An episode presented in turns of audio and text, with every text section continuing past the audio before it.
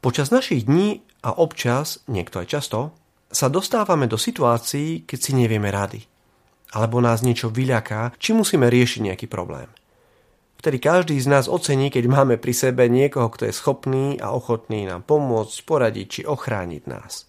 Čím schopnejší je tento náš priateľ, tým istejší sa cítime. Tým viac odvahy a odhodlania nám to dáva.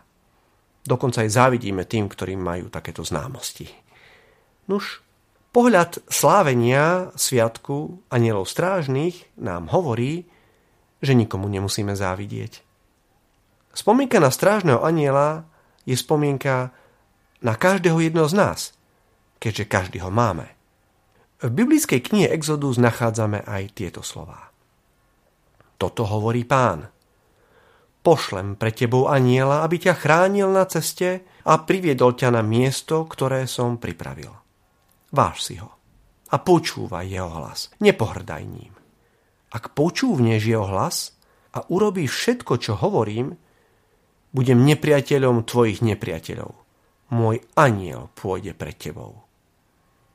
Nuž, môžeme si uvedomiť, že každý moment je pri nás niekto, kto nám ponúka nadprirodzenú ochranu a pomoc, ktorá je silnejšia ako akékoľvek problémy, prekážky či nepríjemnosti tohto sveta. Aniel strážny.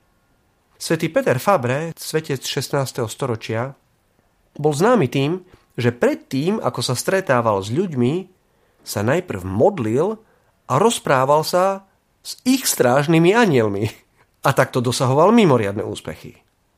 Tento svetec celkom určite neraz čítal žalm číslo 91, ktorý prináša aj tieto verše svojim anielom dá príkaz o tebe, aby ťa strážili na všetkých tvojich cestách. Na rukách ťa budú nosiť, aby si si neuderil nohu o kameň.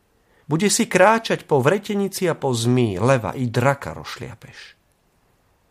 Dnes tieto úžasné slová počúvajú aj naše uši a môžu našu pozornosť obrátiť k nášmu anielovi strážnemu, ktorý aj teraz s úsmevom stojí po našom boku.